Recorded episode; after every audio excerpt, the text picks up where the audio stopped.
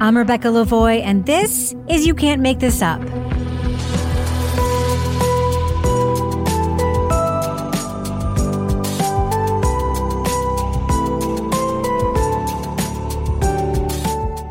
You Can't Make This Up is the podcast where we uncover the true stories behind your favorite Netflix documentaries and films.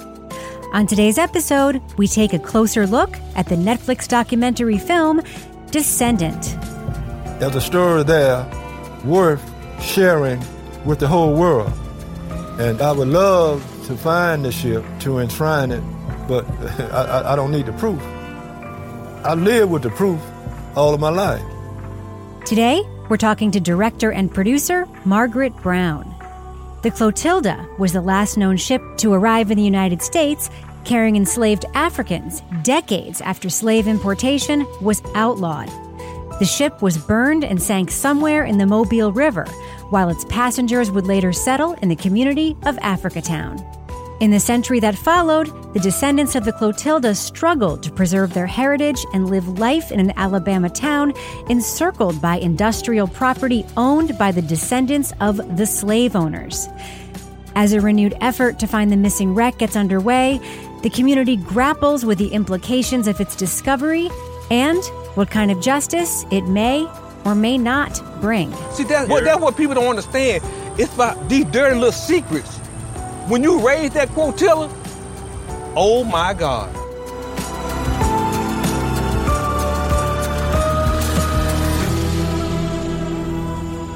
And I'm joined by director and producer Margaret Brown. Margaret, welcome to You Can't Make This Up. Oh, thank you for having me. So, what made you so interested in this story as a documentary topic? How did you get involved? I'm from Mobile, Alabama, and um, I made a film 15 years ago called The Order of Myths. And when I was making that film, my mother said to me, or this is how I remember it at least, that I was making this film. It was about segregated Mardi Gras in Alabama. And my mother said to me, this is in 2007, the white Mardi Gras queen that year was from this family called the Meaher family. And that family was thought to, you know, be the family that brought the last slave ship to the United States in 1860. So when she told me that, I had no idea that that fact would end up like permeating my life for like the next 15 years. Um, but I just was like, okay, you know, I clocked it kind of. And, um, and then after Mardi Gras was over, when we were filming, I was having, we were shooting with the Black Mardi Gras queen and her grandparents, Stephanie Lucas and her grandparents. And we were talking about this ball that both Mardi Gras queens had been at. And very casually, Stephanie's grandfather said, Oh, my people were on her people's ship. And we realized that Stephanie was a Clotilda descendant. Hmm. And we realized the two queens were connected that year in 2007 by on on two family lines on on around the Clotilda, and the ground kind of shifted under us. Um, and we the the whole part the whole movie kind of changed in that moment um, and reoriented around that fact.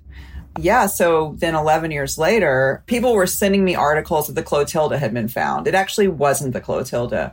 It was a ship the community calls the notilda but yeah so i i was getting emails from people in mobile saying are you coming back to film and i was like uh no like i, I don't think most documentaries have sequels like i'm not you know but then um I started hearing things about the community that sort of things, the, the way the press was reporting it, there was a different story underneath. And I got curious. And around that time, I met with my longtime producer, Lewis Black at, I, we had breakfast in LA and he, I told him what was going on and he was like, you have to go. You have to just see if there's a story there. So he kind of just like handed me a check and put me on a plane. Hmm. So, Descendant has been making the rounds in the festival circuit before hitting Netflix. What has the response been like? I mean, um, it's been pretty amazing. Um, it's, I think, it's a very emotional film. And yeah, I mean, I think I, because the film team has been living with it, it's sort of gratifying to see the emotions we've all been feeling like spread and other people get to experience what it's like to hear the stories of that community. It's been really powerful for us. I have to ask you because you're a white filmmaker and the story is about the experience of a black community that was Yeah. unable to tell its story for a hundred years. And there is a theme in the film of who is getting to tell this story now. You know, at one point, you know, the National Geographic folks come in and they say, We're finally getting to tell this untold story. And you see people in the room looking at each other like, What do you mean untold? It was almost like this moment where like, we've been telling this story. Yeah, Um, can you just talk about, you know, what that experience is like being a white filmmaker and acknowledging those sensitivities and making sure that that thread is a part of this film? I mean, it's totally fraught. And there were definitely many mo- moments making the film where I was like, Am I supposed to be doing this? And the answer in my mind was no. But I also came back. So the way the film started was when I did fly to Alabama, I knew I had something that no one else had.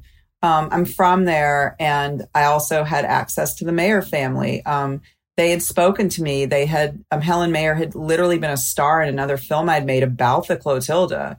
So even though that family was not speaking to the international press, like the New York Times, the Guardian, you know, anyone who asked, and it was everyone was asking to get a statement from them, I knew that like I did have access. They had talked to me in the past, and that was something no one else could get, uh, like one side of the story.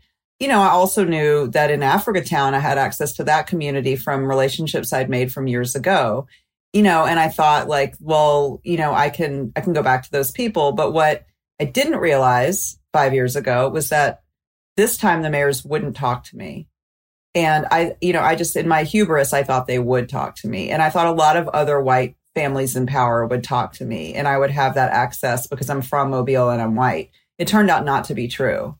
But it also turned out that the, these, this community of you know, people who have been passing down a story for 160 years, they're really good storytellers. And I think I wasn't quite counting on how much I'd realize they were, they, they absolutely should be centered. I mean, of course, like it is a black story and it, and it became that even more so when the white families wouldn't talk to me. But at a certain point, it was just super obvious that like this was the way to center the story. It wasn't my story. It was their story you know and um you know and i still have questions about my authorship and i think that's a healthy thing to do but i also think that white people um should tell stories about slavery from their perspective but you know i also think for this particular story i felt it felt it was very important to frame it in a way that is for everybody and that involves like you know being humble listening to ways that like you might not even realize you're centering whiteness little things that you're doing that center whiteness when, you know, just trusting people who have different perspectives who can help you make it for everybody. And that also includes people in front of the camera. Like this was a film when I I I showed the people in the movie scenes before the film was done, which is not something I've ever done before. So there are several figures from the past that obviously loom over today's story. Timothy Meaher, the Alabama slave owner who commissioned that ship, uh, went to West Africa, kidnapped and enslaved all of these people. I have to wonder about the motivations for this. You know, this was an era where importing slaves was punishable by death, but mm-hmm. slaves were still being bought and sold in the United States. Correct. What was his motivation here? I mean, I mean, I don't know him, so I don't really know, but I have a lot of really strong guesses based on historical research. And, you know, I think that he, this was like right before the Civil War, and he was trying to say something about like the justness and importance of slavery. Like he was taking a stand to say, like, well, we're going to stand up for these things. So I'm gonna, and also I think he thought it was like a way to like evade the law and kind of finger to the government. Yeah, it was like a lot of hubris. I mean, and you A mentioned a bet. I mean, Yeah, is there a is there yeah. like evidence of that bet? I mean, that was what I was so curious about. It was like such there's a there's newspaper articles about it like but also there's this like okay well this is how i think about it because like i think there was probably was a bet but i think it's also like part of the myth of the old south where Mm. it's kind of like well we're going to make this story even bigger to make it sound like make the lost cause seem even more romantic you know i think in in in certain minds that's seen that way and in other minds it's seen as like disgusting Yeah. It's so interesting to hear about these people who were slaves for a relatively short period of time. Um, the other figure that obviously looms large here is Cudjoe Lewis. Can you talk about his influence in Africa Town and, you know, his sort of leadership in that community and why he is such an important figurehead there today? Sure. I mean, I think the reason that he was important was because he was like the last, like the last living slave or thought of that. There's actually been someone named Matilda McCrear who is off the Clotilda that recently it's been revealed that she was, but this was, she's someone who was like, I think she settled in Selma.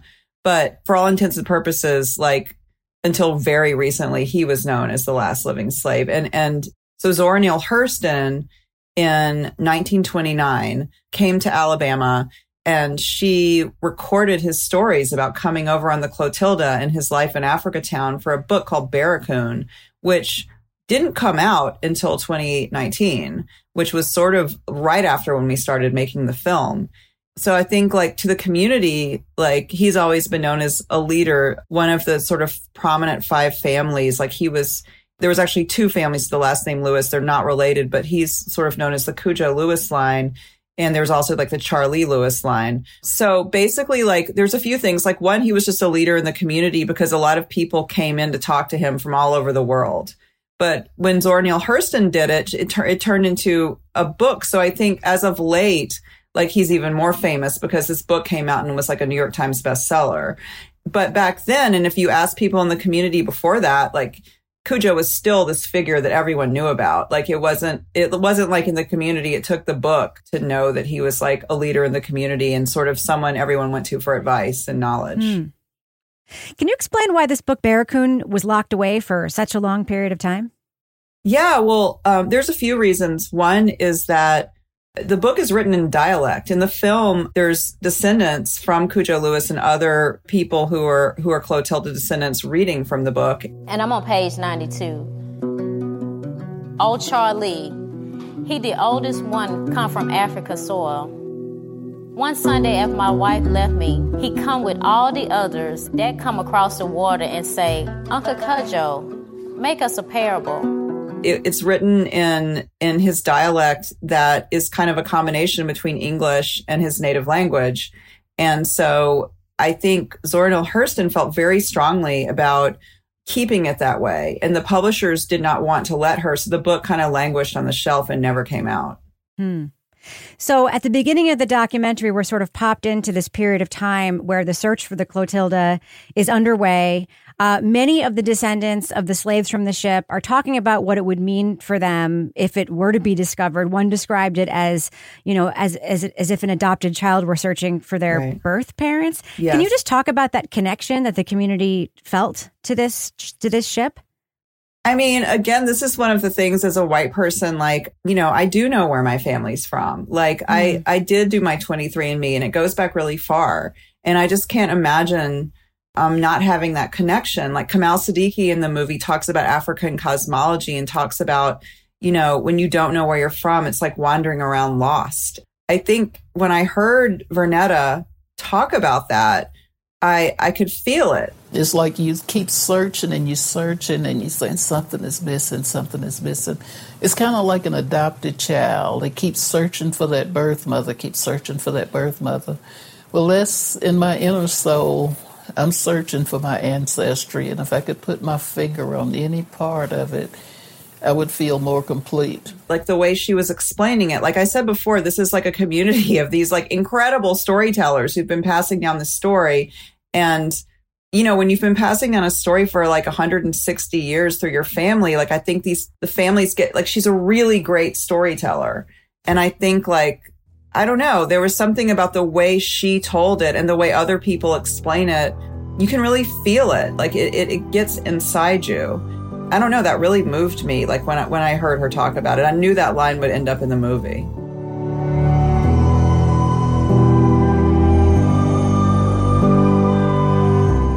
So we know that the Clotilda is an important part of Africa Town's history, but when we meet descendant Joycelyn Davis, she has this moment where she turns and says, you know, I don't want the momentum of the story to just be focused on the ship. It's not all about that ship. I get it, you know, it'll bring tourism and all those type of things, but how should I say this? I can care less about the ship.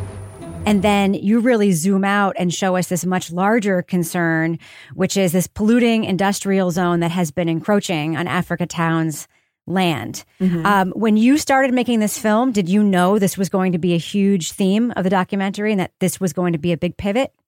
I say I would say yes and no because you can't go to Africa Town and not feel it. You can smell the pollution. It, it gives you a headache. You can like hear. It's also like noise pollution. It's like really loud. There's buzzers going off next to residential homes like at all hours. We don't know what's in the ground, you know, around there. So like, yeah, I knew it was a huge thing. Also, there's all these like places that are don't zoned residential that there's industrial sites on these residentially zoned areas, which is like illegal, but no, everyone's just sort of ignored it, you know, the powers that be. I did know it would be a part of it, but that shot that you're talking about where you zoom out, I remember when very early on eh, when we were um, doing development on the film, we hadn't even gotten the money for it yet. I was driving down the driveway to Lewis Quarters and you know, you're driving through on this like shell driveway through literally through an industrial lumberyard that's like billowing smoke everywhere, very loud, very smelly. And you're, you're, um, and the air is kind of like thick with it. And you're driving into this like little hamlet that's Lewis Quarters. And I remember the whole group of us got really emotional. Everyone just like spontaneously started crying. And I remember that at that moment, I was like, how do I capture this smell and this? Like, you can't have smell in movies, you know? Like, how do I capture this feeling of just like un- injustice that this even exists, that this like little historic neighborhood is surrounded by this pollution? You know, and it keeps coming, all this pollution. The, t- the last time I'd been down that road to Lewis Quarters, it wasn't that encroached at that point. And that was like, you know, 11 years before that. And I was like, what happened in the 11 years since? You know, it was, it felt so wrong. Mm-hmm. And just, and, and like also just like common sense wrong. Like, how could this even be? And you get down to the street and you see this little sign that says, welcome to Lewis Quarters. And there's like flowers around it and Mardi Gras beads. And, and you're like, wow, like these people, the fact that they've hung on to this is incredible in the mm. face of all this like industry just like sucking up all the land around them. So uh, from that moment on, I was like, how do I get the shot that shows it? Yeah. And then, of course, we realize the audience that it's Timothy Meaher's descendants, for much of it, that are still reaping the wealth of this land, these land holdings, you know, leasing them out to these industrial companies. Um, it really stands out as this example of intergenerational oppression. This is the family descendants of these slave owners still holding the power over this over this community of the descendants of the slaves that that their descendant captured. It's really incredible. Is that something that you knew when you were looking at this landscape?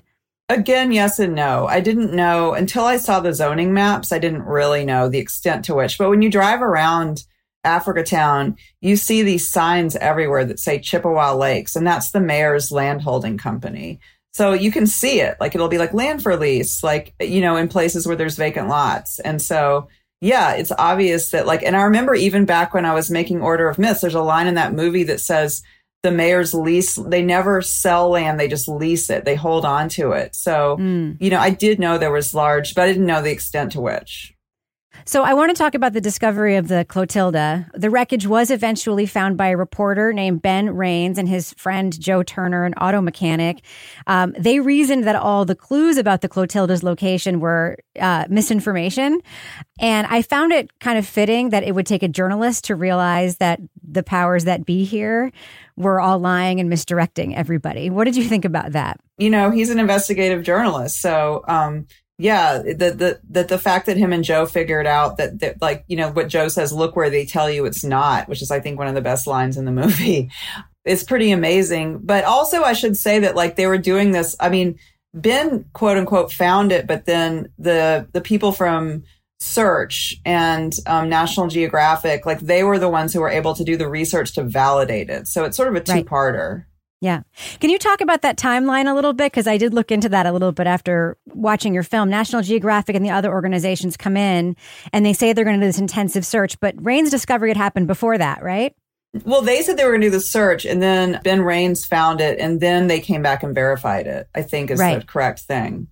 But also, like they came in after Ben, the No Tilda, the ship they found in 2018. Ben found a ship in 2018 that the community calls the No Tilda. Yes, yes.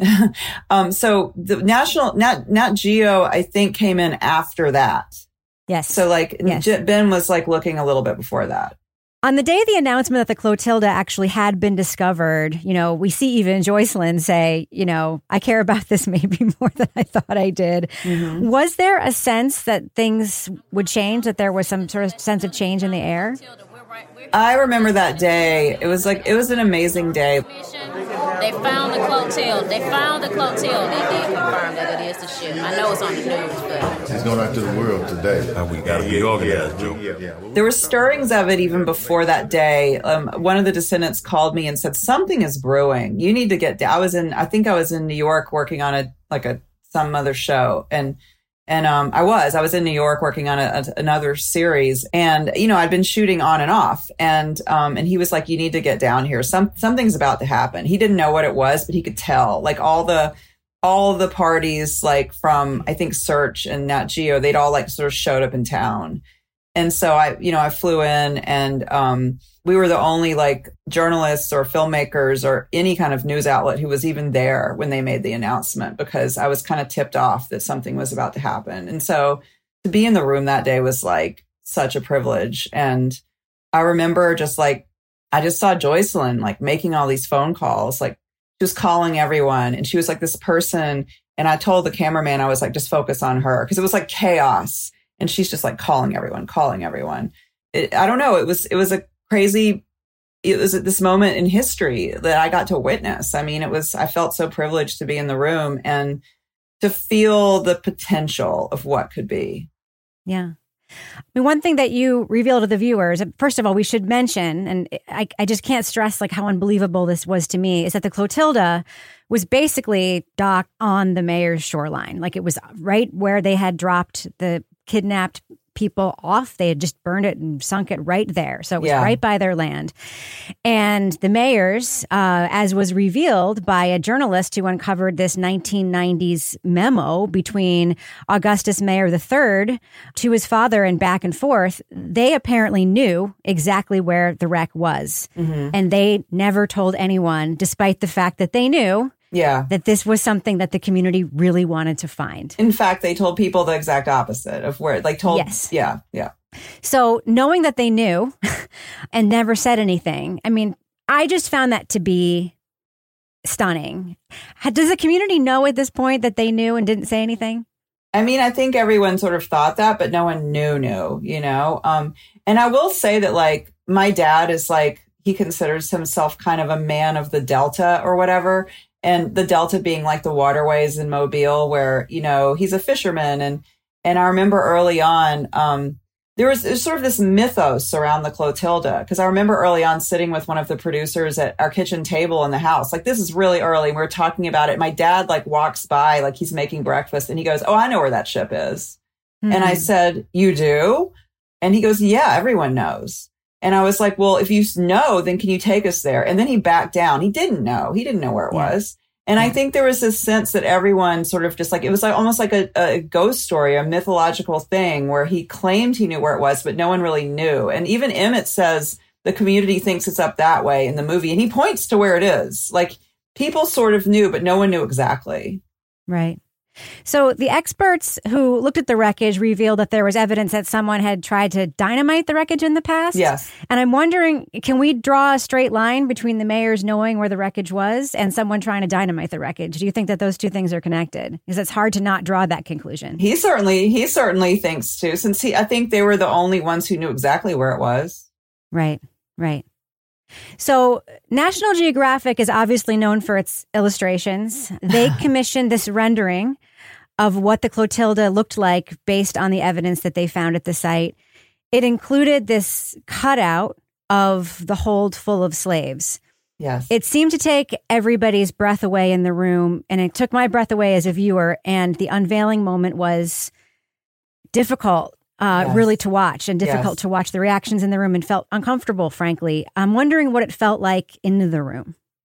Well, that's one of the moments when the camera sees things that sometimes not all the people see. Like the people the white people, not all of them, because there were some corrections happening. I don't know how much of a spoiler I should be right now, but um, there's some very uncomfortable moments because some of the white leaders on the search to unveil the ship don't understand that how traumatic this image is is to the descendants of the ship and he unveils it like it's going to be this Christmas present, and that's not how it's received. Jim worked very closely with our artists at National Geographic to create a wonderful illustration of that fateful voyage. Take a look at this. I wouldn't necessarily term it wonderful.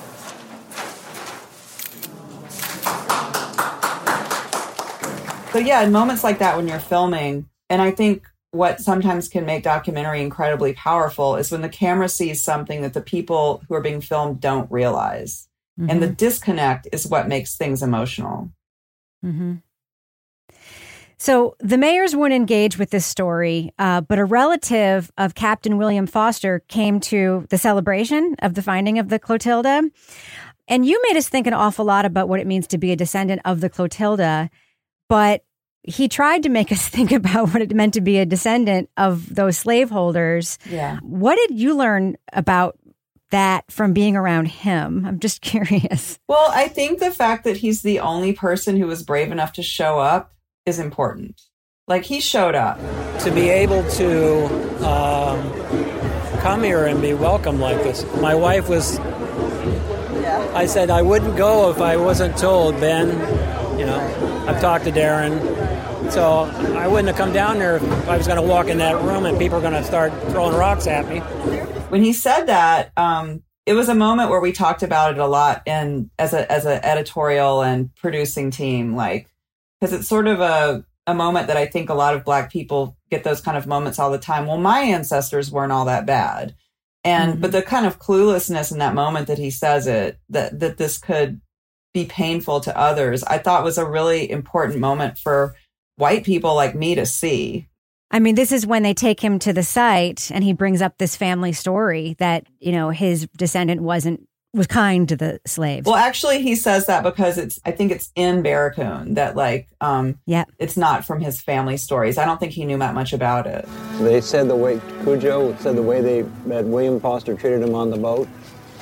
I mean, obviously the conditions were unacceptable and degrading, but it sounded like he still had some respect for them. He, what he said was, yeah, he said he's, pretty, he's a good man. Well. And there's this moment of quiet tension, and then of course, uh, one of Cudjoe's descendants says, "It doesn't matter whether you're a good master or a bad master; you were still a master." Yeah, it's tough for me to make a qualitative difference in how you treat a slave, right? Good or bad.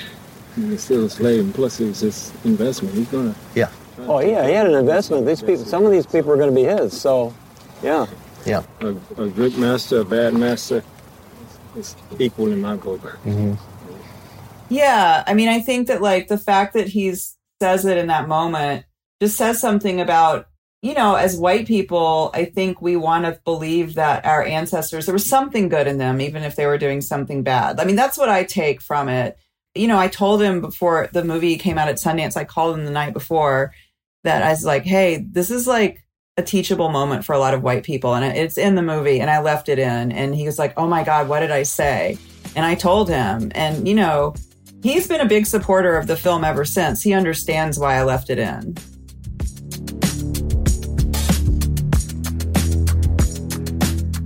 Now, it seemed that the discovery of the Clotilda meant slightly different things to the city and city leadership and state leadership than it did to the direct descendants of the Clotilda. Can you talk a little bit about that? That like that difference and that tension? Sure. I mean, I think like the city sees um, tourist dollar signs and wants to reap the rewards of that. And also, the mayor of Mobile is someone who historically his family has owned a ton of land in Africa Town, often land that he leases from the Meaher family.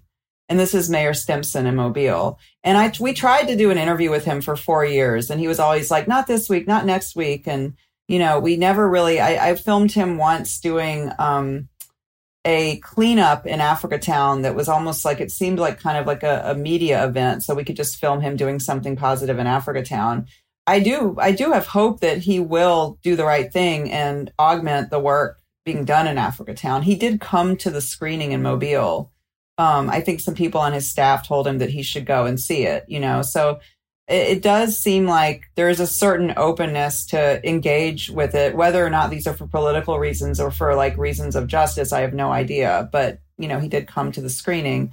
And I guess coming back to your initial question, um, I think that you know the the community, like someone's going to profit from the tourist dollars that are coming from the only slave ship ever found off the coast of North America that's off the coast of Africa Town.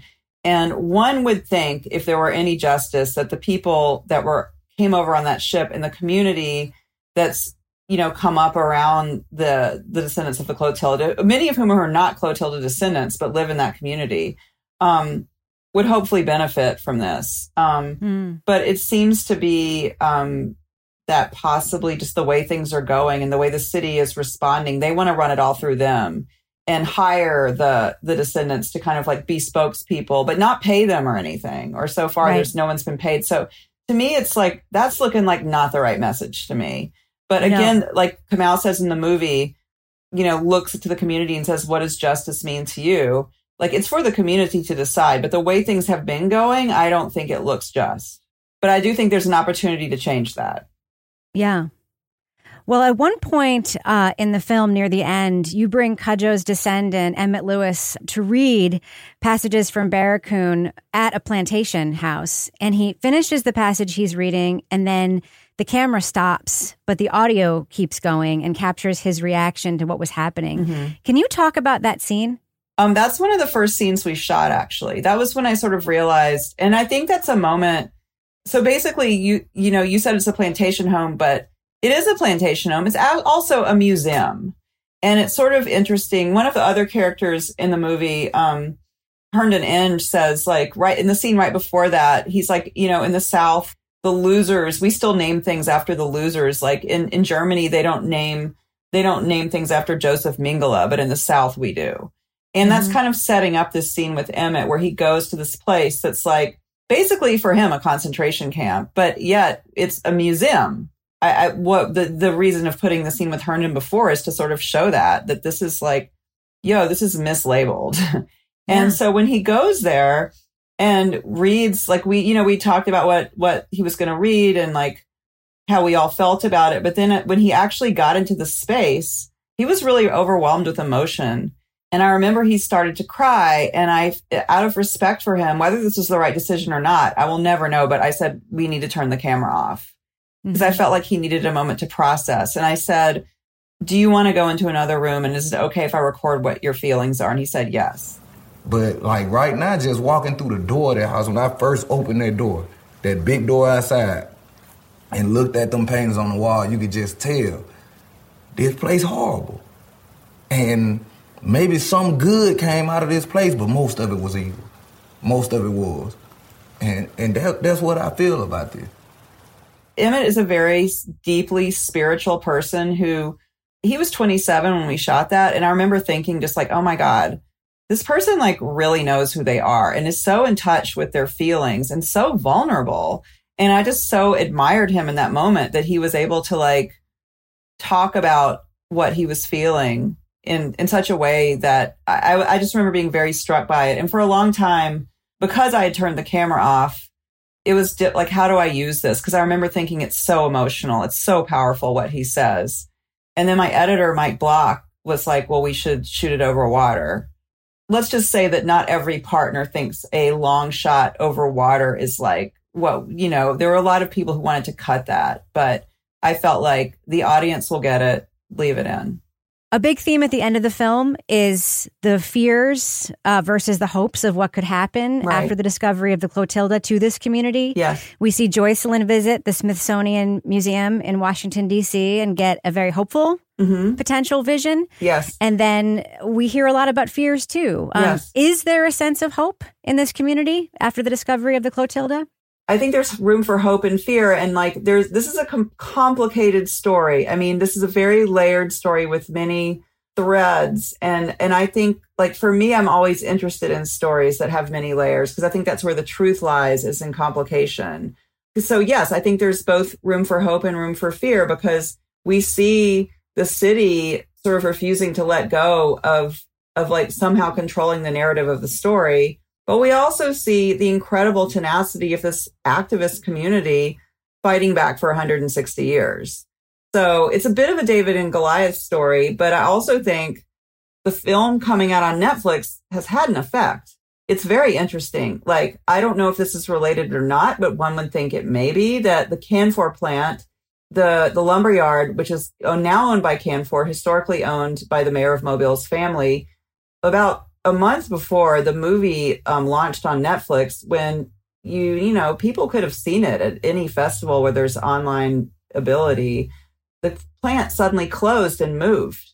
It hasn't, mm. it's been there a very long time. I feel like, are they trying to get ahead of this? And then the Meaher family, after years of silence, made a statement. Mm. So it seems like there is reason for hope, but there's also like going to be a lot of money involved in this tourism. And if it happens, and you know, the community itself is having a very like healthy, robust conversation about where the ship should go. What do we want for the community? And I've had the privilege of being party to some of those conversations. Should the ship stay in the Delta? Because if you raise it, will it disintegrate? Should there's a there's a an empty site where a housing project where many Clotilda descendants used to live called Josephine Allen that's adjacent to historic Africa Town. It's in Africa Town, but it's not in the historic Africa Town. It's now a huge empty lot, acres and acres of an empty area where a world class museum could go you know, and that would allow for the community to like remain intact, like people not gentrification not to occur. Hopefully, people for like able to maintain ownership of their homes. So there's like decisions to be made, and the the largely white Republican, not entirely, certainly there's there's a lot of black leadership in Mobile, but you know the powers that be that control the industrial complex around Africa Town do they want to work with with the community or against them? Like that still remains to be seen. Well, Margaret Brown, I have to tell you, Descendant is one of the best documentaries I've seen in a really long time. It was incredibly moving, incredible story, beautifully done. Thank you so much for talking to me about it. Oh my God, thank you so much. That's really kind of you. Well, I'm very, I was very inspired by the people I was filming, and I knew I was witnessing something that was living history. So the whole crew knew it. We all knew it as we were doing it. And it was a privilege to be able to even be let in the room. That's it for this week's episode. Thanks so much again to Margaret Brown. For more of my takes, check out my other podcast, Crime Writers On. Each week on that show, we break down the latest in true crime documentaries, films, TV, and more. If you like You Can't Make This Up, please rate and review this show and share it with your friends. Find us on Apple Podcasts, Stitcher, Spotify, and wherever else you get your audio. And make sure to subscribe to the show to stay tuned for all new episodes. Our music is by Kelly Mack at Netflix Music Lab. You Can't Make This Up as a production of Netflix. I'm Rebecca Lavoie. Thanks so much for listening.